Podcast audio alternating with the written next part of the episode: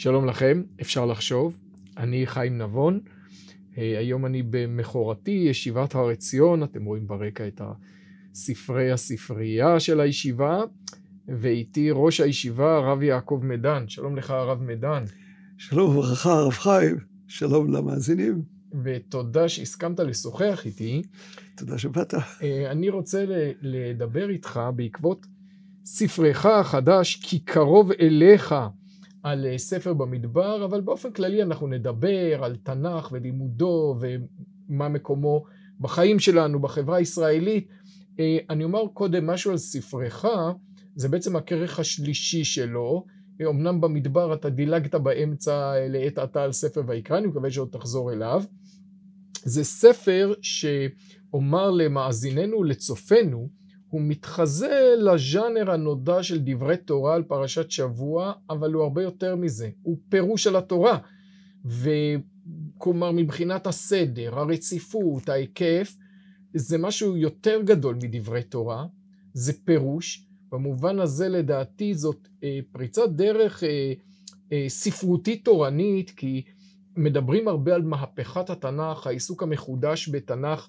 בעולם של ישיבות ההסדר בעיקר, שהתחיל בשנות ה-70 בשיעורים בעל פה של הרב מרדכי ברויר והרב יואל בן נון, אה, זה המשיך בשנות ה-80 אה, סביב כתב העת מגדים, ב-20 שנה האחרונות הרבה כתיבה תורנית יש סביב פרשנות מחודשת לתנ"ך.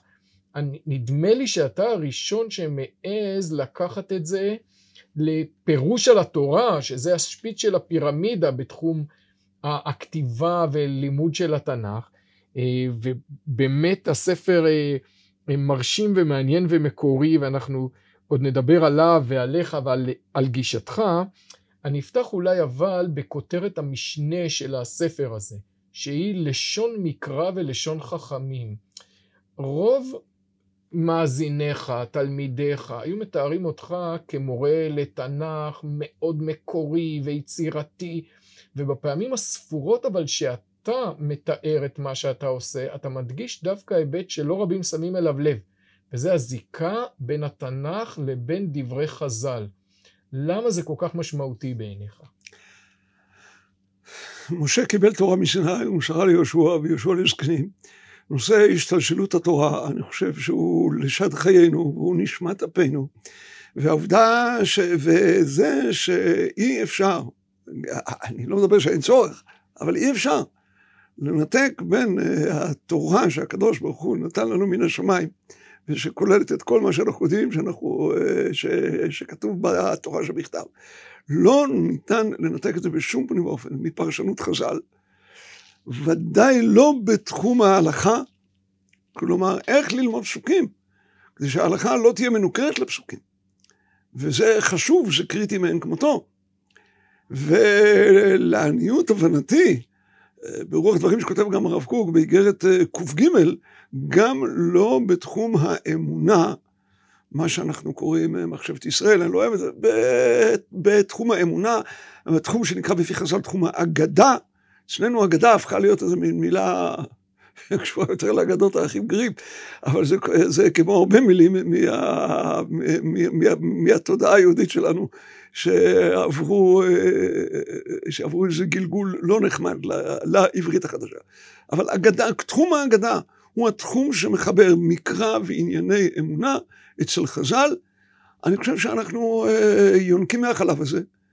אנחנו מחמתו מתפתחים, גדלים, מחדשים, אבל כל הזמן יחד. עם צינור ההנשמה הזה, כשהוא יחד איתנו, ויחד עם זה אנחנו גם מחדשים ומתפתחים. המפתיע הוא שרוב ההדיוטות, אם היית שואל אותם מה התחדש במהפכת התנ"ך בציבור הדתי-לאומי, במה אתה שונה מאיזה אה, מורה בבית יעקב או, ב, או בישיבת גור שמלמד תנ"ך, רוב האנשים היו משיבים, אנחנו דווקא לא קוראים את התנ"ך רק דרך פרספקטיבה של חז"ל. ואתה אומר, אי אפשר בלי זה. אז מה בכל זאת החידוש אה, בדרך ש... גם שאתה באופן ספציפי מוביל, אבל גם בתהליכים שרואים בכלל בעולם הישיבות הדתי-לאומי? אם אני, אתייחס, אם אני אתייחס לדימוי שלך, מורה בבית יעקב, אני לא יודע אם יש בכלל, מורה בבית יעקב. יש גם מורים. יש גם מורים, כן. בסדר. אני יודע. אה, קודם כל אני רוצה להגיד לזכותם של החרדים, שגם אצלם יש התפתחות לא קטנה, וצריך לעקוב וצריך לדעת את זה. יש להם התפתחות לא קטנה. מי למשל? מי אתה רואה בלימוד תנ"ך בעולם החרדי? אני יכול לתת לך ספרים, אני לא זוכר כרגע שמות, אני זוכר את אוקיי. הספרים, יש לי בעיה בגיל שלי לזכור שמות, אבל קיים הרבה מאוד, לא מעט, שעוסקים בזה. כמובן יש מישהו שאני מכיר, שאנחנו לומדים יחד, רבי יצחק מאיר יעבץ, שהוא ראש ישיבה חרדית, אבל יש גם הרבה אנשים אחרים שעוסקים בזה, מחדשים, קוראים, יודעים. ומגיעים אה, מגיעים, אה, מגיעים אפילו רחוק מאוד, אני נזכר באחד, אה, רב שלמה לוי ועוד אחרים כאלה, שבהחלט עושים את זה, כולל התעניינות בארכיאולוגיה, בגיאוגרפיה ובכל מיני דברים אחרים. אז זה קיים, זה הולך אצלם כמו כל דבר יותר לאט, כמו ההישמרות מהקורונה.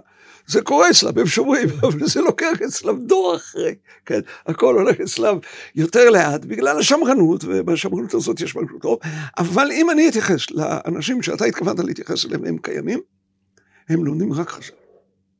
הם לומדים רק חז"ל, לא אכפת להם שזה מנותק מן המקרא.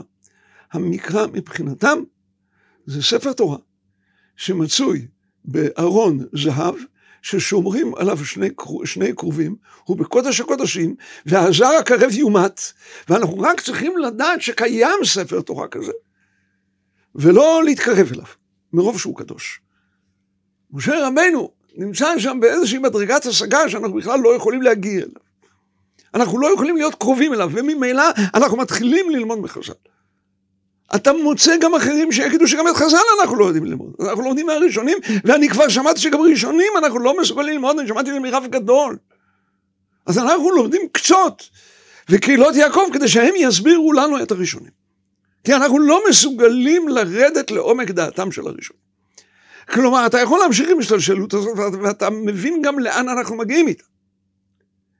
בעוד שמה שאני מנסה להיאבק עליו, אני לא חושב שאני היחיד, בשום פנים ואופן. מורי ורבי הרב יואל בן גם הלך בדרך כזאת, אבל, אבל אצלי זה, זה, אבל אצלו זה נורמלי, אצלי זה אובססיה. כן. כלומר, שחז"ל ממשיכים לנו את התורה שבכתב, וה, והפרשנות שלהם איננה עניין שעומד כשלעצמו. זה מתוך קריאת פסוקים שאנחנו צריכים להתבונן עליה ולראות איך הם קראו פסוקים, לדעת איך הם קראו, אנחנו יכולים להתווכח איתם. אני יושב עם חז"ל בבית המדרש. ואני מתווכח איתם, כמו שהייתי מתווכח עם מוריי ורבותיי. אני בסופו של דבר יודע שהם צודקים, אבל בשעת הדיון, הוויכוח שלי איתם הוא ויכוח אמיתי וגדול. בסופו של דבר, אני, אה, אני הולך בדרך שהם הציעו לנו אחרי שאני מיישב אותם.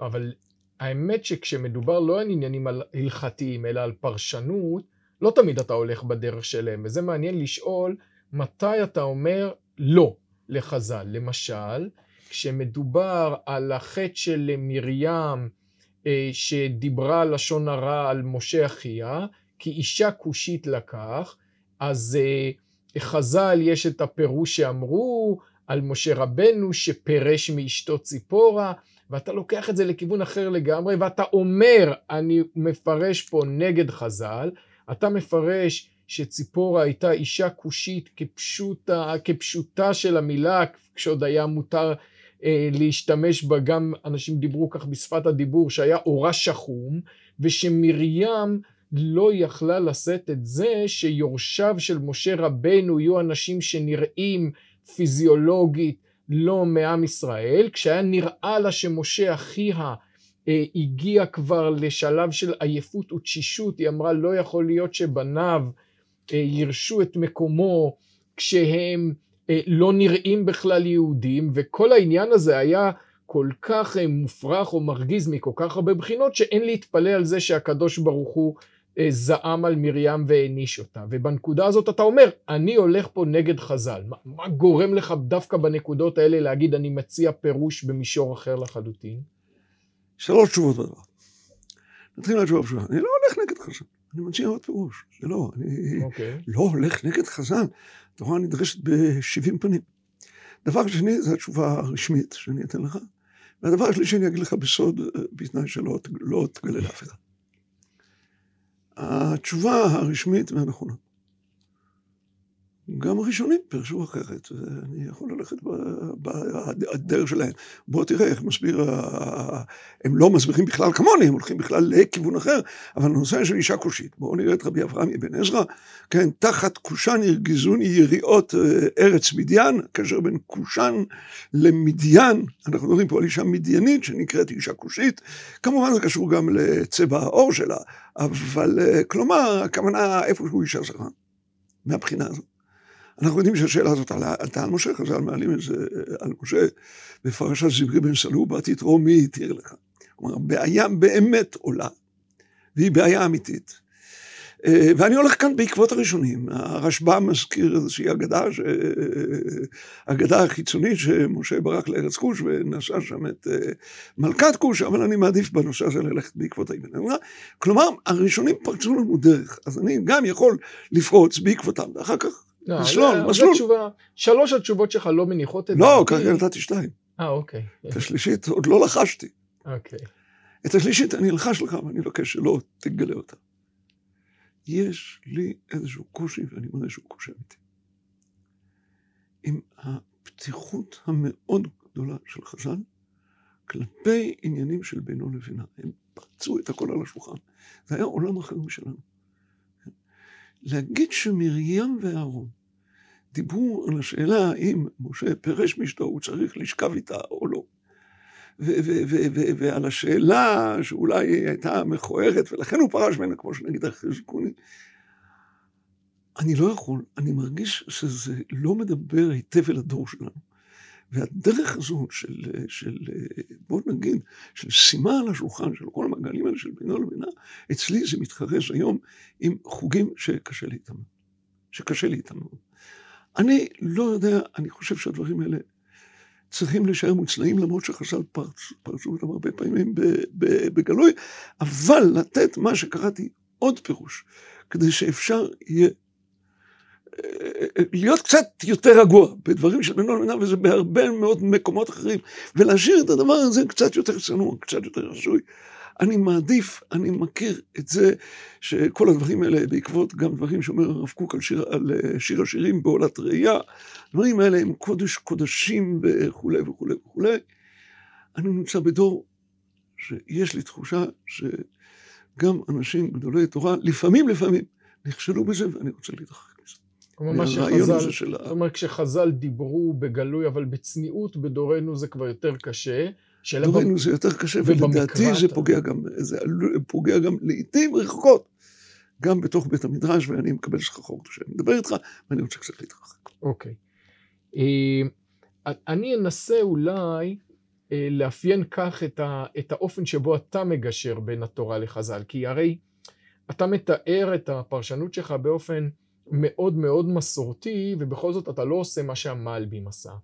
ובדרך כלל, אה, היסטורית, אנשים, פרשנים שלקחו לעצמם את המשימה הזאת של לגשר בין התורה לחז"ל, מה שהם עשו זה להידחק ב- בלשון הכתובים. זה הדרך הקלאסית אה, ליישב בין, ה, אה, בין התורה לחז"ל, להסביר למה כשכתוב ממחרת השבת, המילה שבת משמעותה היא דווקא יום טוב, וכשכתוב עין תחת עין, המשמעות היא דווקא אה, אה, תשלום ממון. ובלי להתייחס לדוגמאות הספציפיות האלה, אה, אצלך נדמה לי שמה שאתה עושה זה לא להישאר ברמה הדו-ממדית הזאת של אה, התורה וחז"ל ולפעול במשטח הזה, אתה הרבה פעמים מנסה ליישב בין התורה לבין חז"ל על ידי זה שאתה מוסיף נפח, אתה הופך את הדיון לתלת ממדי כשאתה מוסיף עוד אה,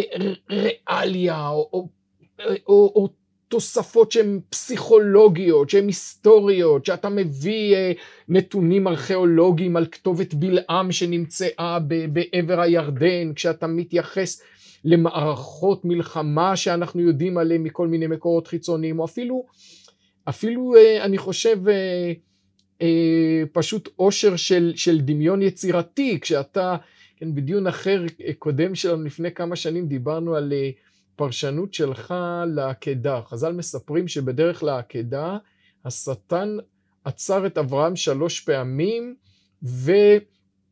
עיכב אותו וניסה למנוע ממנו ללכת לעקדה. פשוטו של מקרא! אז, אז אנשים כמוני אומרים, חז"ל ניסו באופן סימבולי לתאר לנו את הקונפליקט הפנימי באישיותו של אברהם. ואתה אומר, לא, אפילו אגדה כזאת, אתה רואה כנובעת מפשוטו של מקרא, אבל בגלל שאתה מרחיב אותו מאוד, כלומר, אתה לוקח אותנו להשוואה בין אברהם לבין בלעם, שחוזרת ברמיזות של התורה, וחוזרת אצל חז"ל, ומספיק שניזכר בדברי מסכת אבות על תלמידי אברהם אבינו מול תלמידי בלעם הרשע. ואתה מראה לנו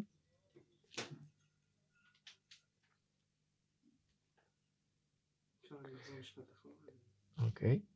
ואתה מראה לנו איך בלעם הרשע עצר אותו מלאך שניצב לשטן לו שלוש פעמים בדרכו לברך את ישראל, ואתה אומר, ומכאן חז"ל למדו מהשלמת ההקבלה הזאת, שכשם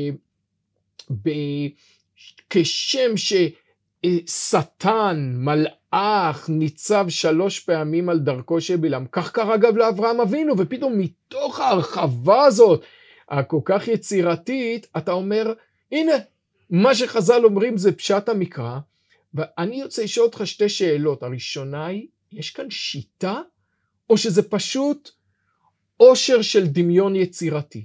יש מתודה מאחורי מה שאתה עושה? יש קודם כל, לפני הכל, אמונה. קודם כל, אמונה חד משמעית. שחז"ל לא המציאו סתם דברים. שחז"ל כשאמרו כאלה דברים, מין דמיון כזה שהשטן עוצר את אברהם שלוש פעמים, הם למדו חומש. הם למדו, הם הסתכלו, הם התבוננו, התורה הייתה שגורה על פיהם מראש ועד סוף, מכאן ועד שם, וזה כולל אגב עוד כל מיני דמיונות אחרים. איפשהו חז"ל הקשיבו, האתון אומר לבלעם, כי הכיתני זה שלוש רגלים. למה היא מדברת אליו בלשון כזאת של שלוש רגלים? ופתאום אתה שומע את העלייה למקום אשר יבחר השם, את העלייה להר המוריה. רגע, מי עלה להר המוריה הראשון? תזכיר לי. הרי אברהם עולה לשם עם יצחק. אני יכול להביא עוד את כל הדמיונות האחרים, אנחנו יכולים לראות גם אה, את כל הדמיונות לקריאת ים סוף, כשהשם אה, גוער שם בשטן והנהר שאברהם נכנס לתוכו מתייבש, ופתאום אתה שומע את ויבקח עצי עולה, ויבקעו המים, ופתאום אתה מגלה שגם עם ישראל, כשחוצה את הים, לאן הולך? תביאמו ותטעמו בהר נחלתך, המחול לשבטך, פעלת השם מקדש השם כוננו ידיך. כלומר, כל הדימוי שלהם, כשהם הולכים בים סוף, הם הולכים להר המוריה כמו אברהם. ואם אתה לא מאמין לי, אז תסתכל בתהילים צדיק ג', כן, אה, נכון כי שכה מאז, אומרים חז"ל מאז ישיר. נשאו נערות השם, נשאו נערות כל העם, יישאו נערות דוח ים, כלומר כל קריאת ים סוף, מקולות מים רבים, אדירים, משברי ים, אדיר במרום השם. קריאת ים סוף, למה? עדותיך נהנו מאוד, לביתך נאווה קודש, השם לאורך ימים. כלומר, איך הכל הולך להר המוריה, אז גם אברהם חצה את הים בהר המוריה, הים הזה זה היה השטן, וכדומה, שוב ההשמעות לבלעם. אני קודם כל מודרך על ידי אמונה, שחז"ל לא באו לספר לנו סיפורי מעשיות. שהם קראו פסוקים, הם למדו תורה, ולא כל כך מעניין אותי, מה, מאוד מעניין אותי מה הם למדו. אבל זה לא הדבר החשוב לי ביותר. אני לא בא ללמוד מהם מה שהם למדו. אני בא בעיקר ללמוד מהם איך הם למדו. כדי ללכת, לצעוד בעקבותיהם, ללמוד את הלימוד העצמאי שלי, אבל בדרך שהם לימדו. למשל, למה הדבר דומה? למפקד, אה, אני יודע, שמאמן אותך, בוא נגיד בבה"ד אחד, שהוא לא רוצה שאתה תעשה מה שהוא עושה. הוא רוצה שאתה תלמד ממנו איך עושים שיקול דעת, ואחר כך תעשה את הדברים על פי שיקול הדעת שלך. אני לא רוצה ללמוד את חז"ל כמו טירון שלומד את הרס"ר. שאומר לו, עכשיו תרים מרגל ימין, עכשיו תרים מרגל שמאל, ועכשיו עוד פעם ימין. אני רוצה כמו המפקד ההוא בגדוד גפן שאומר, מה שכתוב שם בבה"ד אחד, בשלט גדול, ממני תראו וכן תעשו, הפסוק על גדעון, ממני תראו וכן תעשו. זה לא שתעשו מה שאני עושה. אז מה? אז מה הדרך? מה אתה לומד מחז"ל? אני לומד מחז"ל איך הם קראו פסוקים, איך הם הקשיבו, איך מכל מיני מילים כמו שלוש רגלים. רגע, זה שולח אותי לאיזה פרשה אחרת. איך? אה, כשכתוב אה, ויקום בלעם בבוקר, זה, אה, כן, זה, זה, זה מזכיר את וישכם אברהם בבוקר. איך כשהוא הולך משני נעריו עמו, זה מזכיר את אברהם ושני נעריו איתו. אבל זה עושים גם חוקרי האסכולה הספרותית בחקר המקרא, גם, גם בלעדיך. ולאיזה מסקנה הם מגיעים? תשומת הלב ל... לפעמים למסקנות כמו שלך, לפעמים אבל למשהו מאוד שונה. מה שאתה עושה... הם לא מגיעים למסקנות שלי. אתה יודע למה לא? למה? כי הם לא למדו את חז"ל. הם למדו מקרא, בואו נגיד, בנושא הזה, דומה לי. אבל הם לא למדו את חז"ל. אז הם אה, הולכים ועושים לא... השוואה, יש כאן איזה מוטיב ספרותי, אבל הוא לא מוביל לשום מקום. יש רק מוטיב ספרותי, הם יגידו לך, הפרשה הזאת מתכתבת עם הפרשה הזאת, אז מה? את חז"ל עניין אז מה? ולא שהפרשה הזאת מתכתבת עם זאת. זה בדיוק הפוך ממה שעושים החוקרים, החוקרים באקדמיה. כלומר... חז"ל רוצים, מה זה אומר לי? אז מה קרה שם? מה אני צריך ללמוד מזה? אני הולך בעקבות חז"ל ולא בעקבות החוקרים. אבל זה נכון, אני מסכים, שגם חז"ל הקשיבו לפסוקים, וידעו, רגע זה בא לומר משהו.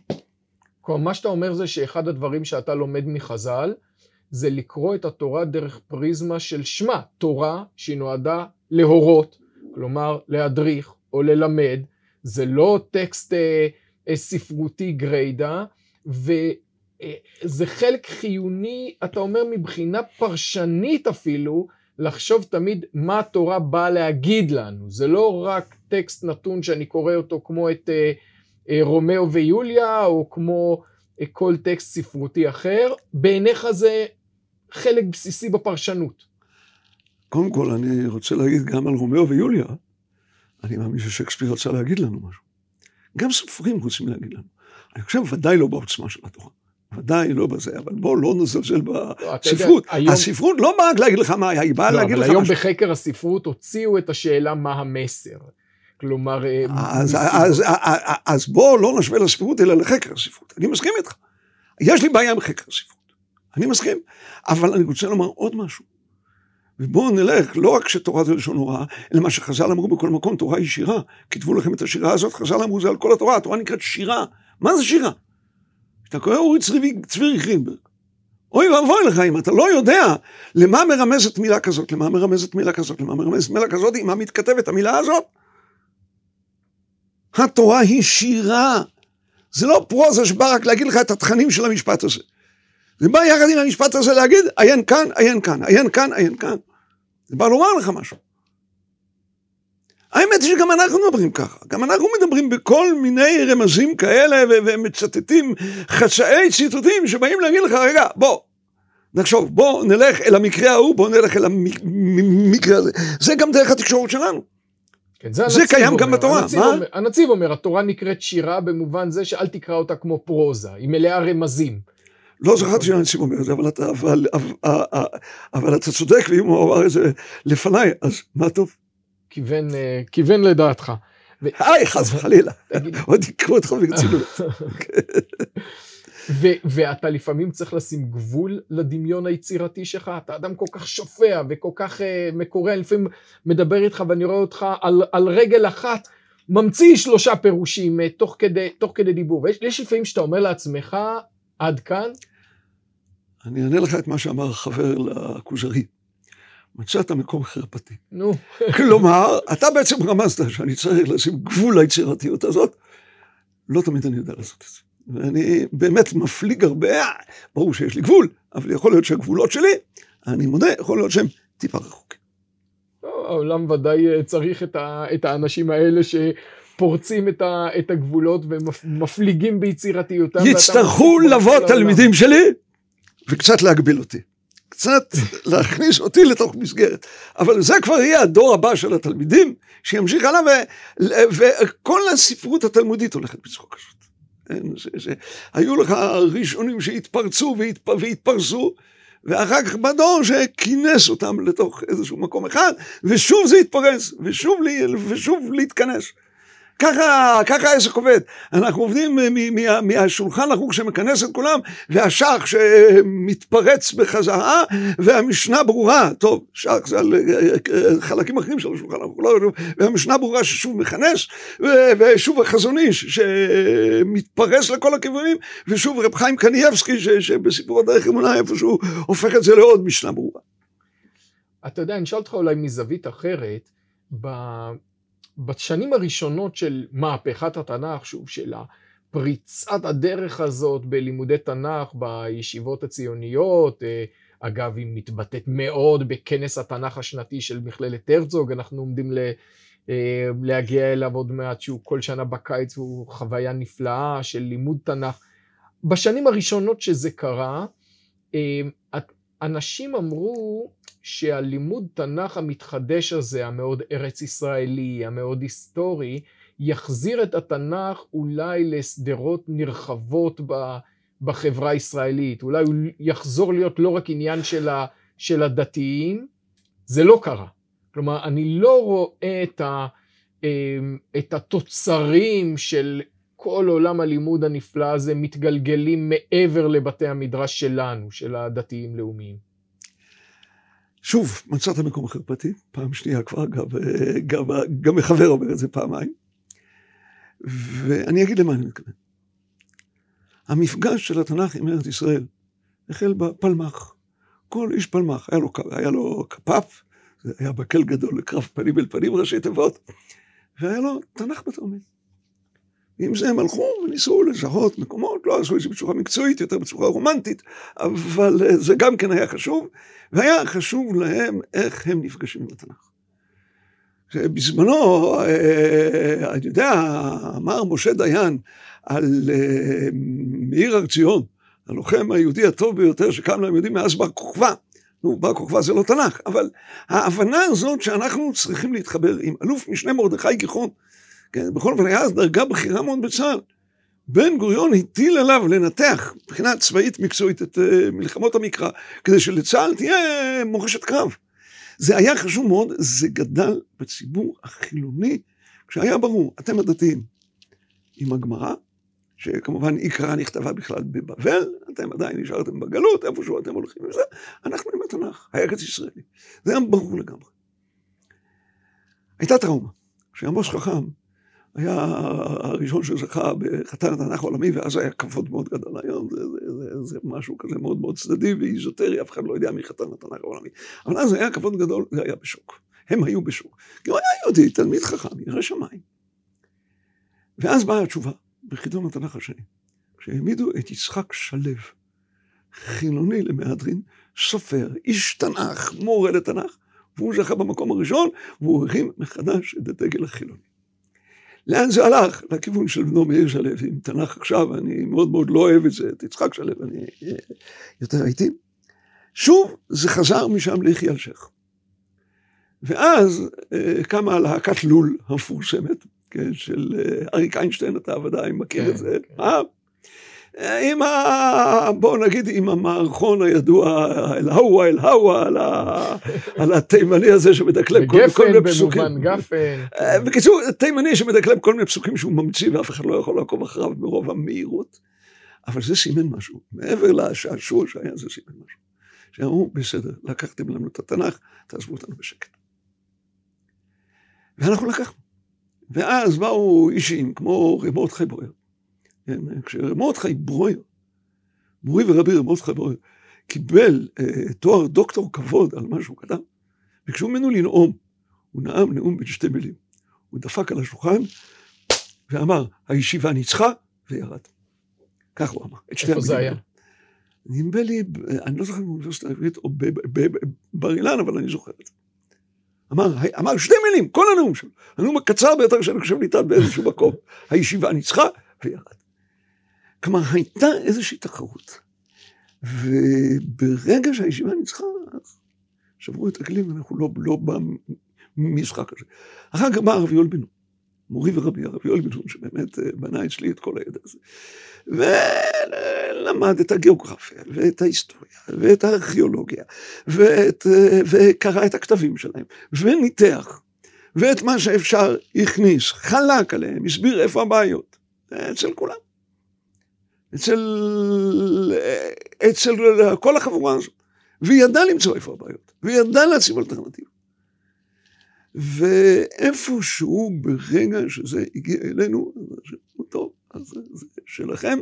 אנחנו נעזוב את זה, עדיין היו בתי מדרש כמו עלמה וכדומה, כלומר בתי מדרש חילוניים שניסו ללכת לשם, אבל את התנופה הגדולה שקשורה בזה, אני לא רוצה, אני מנסה לעורר את זה אצלם, אה, גם לא מעט אני מנסה לעורר את זה אצלם. אה, אני לא רואה בזה אשמה דתית, כלומר, אני לא אוהב את האמירות כמו... ליל שבועות בצוותא, אני כל כך הרבה שנים שם, מנסה לעורר אצלם את העניין הזה.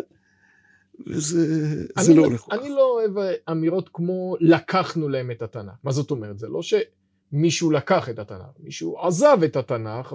אבל זה נכון שאנחנו ודאי לא הצלחנו לעורר אותו חזרה למקום שהיה לו בחברה הישראלית אה, בראשית ימי המדינה, ואני לא חושב שצריך להיות יותר פה תחרות בין דתיים לחילונים. מה שכן, ודאי לא הצלחנו לתרגם את מה שאנחנו עושים בתנ"ך לישראלית מדוברת.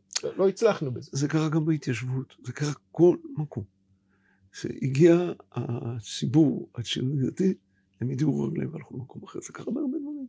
זה עצוב, הם רואים אותנו כשבט קצת זר. אם אנחנו כבר מדברים בתורה, אז בואו תראה את החלוקה לשבטים, תראה, שבט יהודה. היה נחשב איזשהו שבט אאוטסיידר כזה, בכל מקום. כששאול מונה את הצבא שלו, אז הוא מונה 300 אלף איש ישראל ו-30 אלף איש יהודה.